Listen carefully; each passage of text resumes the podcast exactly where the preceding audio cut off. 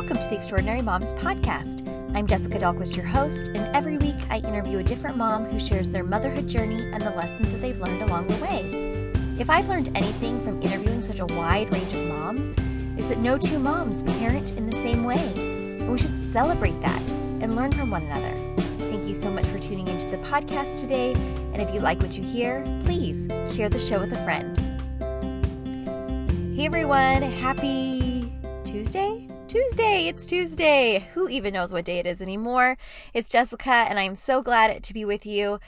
I hope it is a bright, sunshiny day wherever you are. Man, this has been going on a long time. I know a lot of you maybe are listening from states that are starting to reopen, and maybe life is seeming a little more normal but no doubt that our world will never be the same after this quarantine. And that's why I wanted to bring you this episode today. I actually just got off a therapy phone call with my therapist. Typically, I go into the office and see him, but as of right now, they're not wanting extra appointments in office. And so all the therapy appointments are done online, which is fantastic. If you've been considering seeing a therapist, I could not recommend it anymore, especially right now when things are so strange and maybe your anxiety is heightened or you know you just have, you know, more instability that can be triggering for a lot of people. Therapy is a great way to be able to talk it out with somebody else that's unbiased. You don't feel like you're unloading on them because you're paying them. And I don't know about you, but my insurance has a great compensation plan so it literally cost me $30 a session because I don't see a private therapist. I see someone through my network and it's worked out really great for me. I tend to go every three months or so right now, just because there's nothing super urgent. So you don't have to do like weekly sessions or, you know, even on a set schedule. I just tend to go in every few months just to kind of do a check in. Um, I also recently got on anxiety medication um, end of January, and that has helped tremendously because I could really tell that my baseline was off and I wasn't feeling like myself, and I didn't want to feel like that anymore. And I had the therapy tools and everything, and I was aware of how I was feeling and where I was getting triggered, and it wasn't a normal feeling. And so thankfully, I got back on medication and it's helped tremendously to kind of help me feel a little bit more normal and then the therapy tools can more constructively help me from there. But I wanted to hop on this episode today to share what my therapist and I talked about. And I think it could be really helpful for you because I think a lot of you are probably having similar experiences as I am. So, I was previously a stay at home mom um, before the quarantine. And so my kids being home didn't present a lot of new issues aside from just more togetherness and having to figure out distance learning and, you know, all of those types of things. I wasn't worried about, you know, childcare or also having a full time job that I'm having to do or, you know, just different things like that. I didn't lose my job. So those stressors haven't been present. And so I feel very privileged to have viewed this time with positivity and hope and opportunity that I think many just circumstantially cannot or you know have a harder time finding that silver lining in all this because it can be very stressful for people that are financially strapped, have lost their jobs, are worried about what logistics are going to look like for their kids. Maybe they have kids with special needs at home, things like that.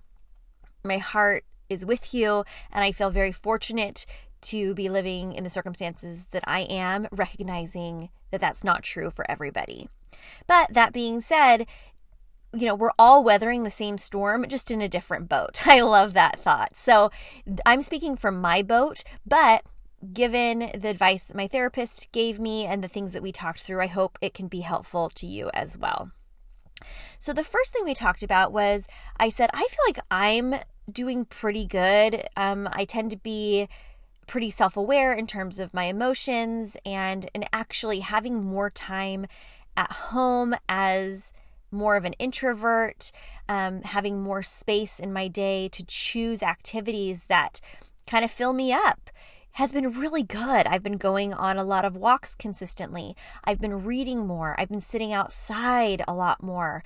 Um, I'm not rushing from thing to thing to thing with lots of time deadlines. I can kind of spend as much time on something as I want orchestrate my day as I feel. And that's been really nice for me. So I personally have felt okay. I've had some waves of feeling more anxious or more worried or more stressed or more sad about, you know, not having things to look forward to, you know, just different things like that. But overall, I'm doing okay. And so I expressed to my therapist that the main thing has been helping my kids to process through this, specifically my 10 year old, who gets a lot of his confidence and affirmations and joy from being social and doing well at school and being on a soccer team and playing in games and winning and all these things. So, stripping those things away from him has been really challenging for him. So he's faced a lot of boredom at home, not being able to do the things he used to do in order to fill his time. He um, is doing school at home. And of course, even if I'm saying things similar to what his teacher would say or asking him to do tasks that are similar to what his teacher would require of him, it doesn't go nearly as well when it's coming from mom. Anybody relate to that, right? And so I said, you know, what do I do about that? And he said, You need to remember that your job is to love your kids, to be their cheerleader, to support them, but you are not in charge of the outcomes for them. Okay, you're not in charge of the outcomes for them. So you can provide for them all the love and support and ideas and things like that that you want and that you can, but it's still up to them what they do with it. And he gave me a really great story about Navy SEALs. He said Navy SEALs originally and at their origin were selected not just on who you know were the top performers who ran the fastest who was the strongest things like that.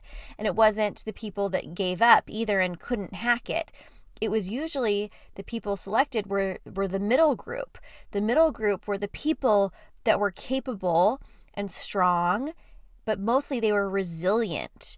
They never gave up. They knew that there was going to be struggle involved, but the pursuit was worth it. And if you have a child, or maybe you are a go getter and you're top of the class and everything, and then when you come against something that's more challenging, you kind of shrink away. That's what my son does. And he doesn't want to try anything that's hard. He doesn't want to start you know, trying an instrument because he's like, well, I don't know how to do that. And as soon as he sits down to play and doesn't know where middle C is, he's like, well, this is stupid. Done. I can't play a song, so I'm not even going to start playing a note, right? And so he doesn't want to do that. He doesn't want to ride his bike because he's not an expert and doesn't feel totally secure. He just doesn't want to try new things that challenge him. And for schooling, writing is something that's really challenging for him. And so when that's the task at hand, he really struggles and really feels vulnerable. And then it ends up in kind of some contention between us. And so he just said, you know, set the stage and have conversations outside of, you know, circumstances that are especially challenging, but have conversations, you know, end of the day when you're tucking him in or, um, you know, family meeting time or whatever it is, and just explain how much growth is taking place during times of challenge and how much better and stronger we are going to be when we not only do what we're actually good at, but develop skills of resilience and strength and perspective. And this is a great opportunity for us and for our kids to grow in those ways. And when we can help them to appreciate it and when we can model it for them to see this is how mom gets through challenges, this is how dad gets through challenges, they're going to respond better to that. And so if you're struggling yourself, don't expect your kids to behave or handle this better than you do. Work on yourself first and then work with your kids on it. For me, it's specifically him. And so I'm going to continue being his cheerleader, but I'm not going to tie his discomfort or dissatisfaction or boredom or any of those outcomes to the job that I'm doing. So I loved that so much. Hey everyone, I hope what I'm saying is helpful to you, but I did want to interrupt to thank a show sponsor that makes this podcast possible for you, and that is BLUblox. I'm wearing my BLUblox glasses right this second, and I have noticed such a huge difference at the end of the day when I used to have strained eyes and headaches. And now I notice the fatigue is so much less thanks to these BLUblox, blue light blocking glasses. And I mean, literally, the artificial light is everywhere. Digital devices, your TV, house lights, even your fridge light is disrupting not only our eyes, but our sleep as well. And I'm a mom just like you, and we need all the sleep we can get, right? So, these Australian made, science backed glasses block harmful artificial blue light emitted by these man made lighting devices. And this prevents your body from performing like it should. They ship free all over the world, and it's so nice and quick to get your game changing blue light glasses. They have everything from prescription to readers. And I know it can be super hard to order glasses online. I mean, it's kind of like shoes, right? You want to try them on and you're not sure what quality you're getting. I can personally attest to the quality of these glasses. They are so well made, and I've had cheaper pairs, and they just do not hold a candle to the BLUblox light blocking glasses. I promise you. I got the Jasper frames and I get comments on them all the time. They look great, and for every pair of glasses you buy, they donate a pair of reading glasses to someone in need in the developing world. So it's so cool. So get 15% off by heading to blublox.com. That's B L U B L O X.com and enter code EMP at checkout went on to talk about was my therapist asked me, What are some things you're doing right now that's really working for you that you want to continue in the future? Because this is such a great opportunity to fill your time with things that are really meaningful, but you don't want to backslide just because things start to open up and go back to normal. And so I started telling him all these things that I've been adding back into my life that I now have time for, like I've been reading and I've had the stack of books on my nightstand forever, and now I'm finally reading through them. And I'm also reading outside, which has been really fun. Um, I'm baking and I'm doing things that are really filling me up. And he said, okay, so as things progress in our world, how are you going to continue on maintaining these feelings? And I love that because he didn't say, like, how are you going to keep doing these exact things, but how are you going to continue feeling this way? Feelings of peace, feelings of space, feelings of contentment, feelings of um, presence, right? And I said, Yeah, I feel really present right now. And if I think about how long my kids could potentially be home with me and not going back to school or, you know, the stresses that come from from that, I, I can't. I can't even go there. So I just don't. And it's gotten me so good at thinking day to day what do I need to do today? What do I have to look forward to today? How can we get through today? And then tomorrow has enough worries of its own, and we can do tomorrow. And we can get through every day with 100% certainty, can't we? We can do that. Don't worry about next week or next month or six months from now. Don't worry about what's going to happen with school. It will all work itself out. But you can survive each day with 100% certainty when you just take it one moment and one day at a time. And I said, okay, but if I'm not thinking, you want me to think about the future of how I can incorporate these things and these feelings going forward, but am I supposed to be planning for the future? And he said, Yeah, that's a really good question. And the answer is no, kind of. He said, You're welcome to think about the future and plan for the future kind of in a compartmentalized way. You can think about it and then you put it away and you get back to being present. Isn't that so good? You can think about it. You can think about the trip you want to take. You could think about school being back in session or think about what you might need to do differently in the fall if school looks differently. But then you put it away. You put away that thought. You put away that plan and you go back to living your life as it is right now. And he said, think about how many toys you're oh, sorry. Let me let me let me go back. He so he's he said, "Is there anything else that you're struggling with?" And I said, "I well, I am doing really good, but I am looking forward to being able to add in those things like going to the beach and seeing friends and seeing family and doing those things that bring me joy." And he said, "Think about it like this. Your kids have so many toys, right? How many things do they actually play with?" Not that many, right? But they have so many choices and your house is a mess and it's just your it's all cluttered up, right? And think about for many of us what we grew up with and the minimal amount of stuff we had and the creativity we had to work within the, you know, materials we had or the time we had or the friends we had. and we just like made it work, right? We got so creative, sometimes out of boredom, but just out of necessity. Like we had great childhoods and we created based upon the resources we had to work with. And he said, it's fine to think about the future beach trips and things like that that you're looking forward to, but then put that away and think about what you have right now in front of you and think of what you can do. Get creative to elicit those same feelings that the beach gives you right at your home. So for me, it really is sitting outside in a chair with the book, with the wind in my hair, right? And so the best time of day here is early evening. So I sit out on my balcony with my chair that I just got from Amazon that's so comfy. And I get a good book and I sit out there and I read like I don't have a care in the world. And it gives me that same feeling of joy that I would feel at the beach. But when I'm sitting up there on the balcony, I'm not missing the beach. I'm just feeling the joy. And so he said, get creative and realize all you have is what's in front of you. That's all you have right now. So don't feel like you're missing out on other things. Don't get resentful about what you can't do or where you can't go or who you can't see. And look around you and get creative. In the same way where your kids come to you and say, I'm bored, and you say, figure something out. Use your imagination, get creative you need to do the same thing as an adult. And if you're constantly wishing for things to open up or things to be different or whatever, and especially if you're communicating it out loud, your kids are going to be operating in that same mindset. So if you're able to get creative and enjoy the life that you're living right this second and to pull the feelings that you feel from the things that you feel felt like you're missing out on and recreate them in your home, Cool, huh? You have access to those feelings all the time, even if you have access to less activities. I loved that so, so much. So I thought that was that was a great idea.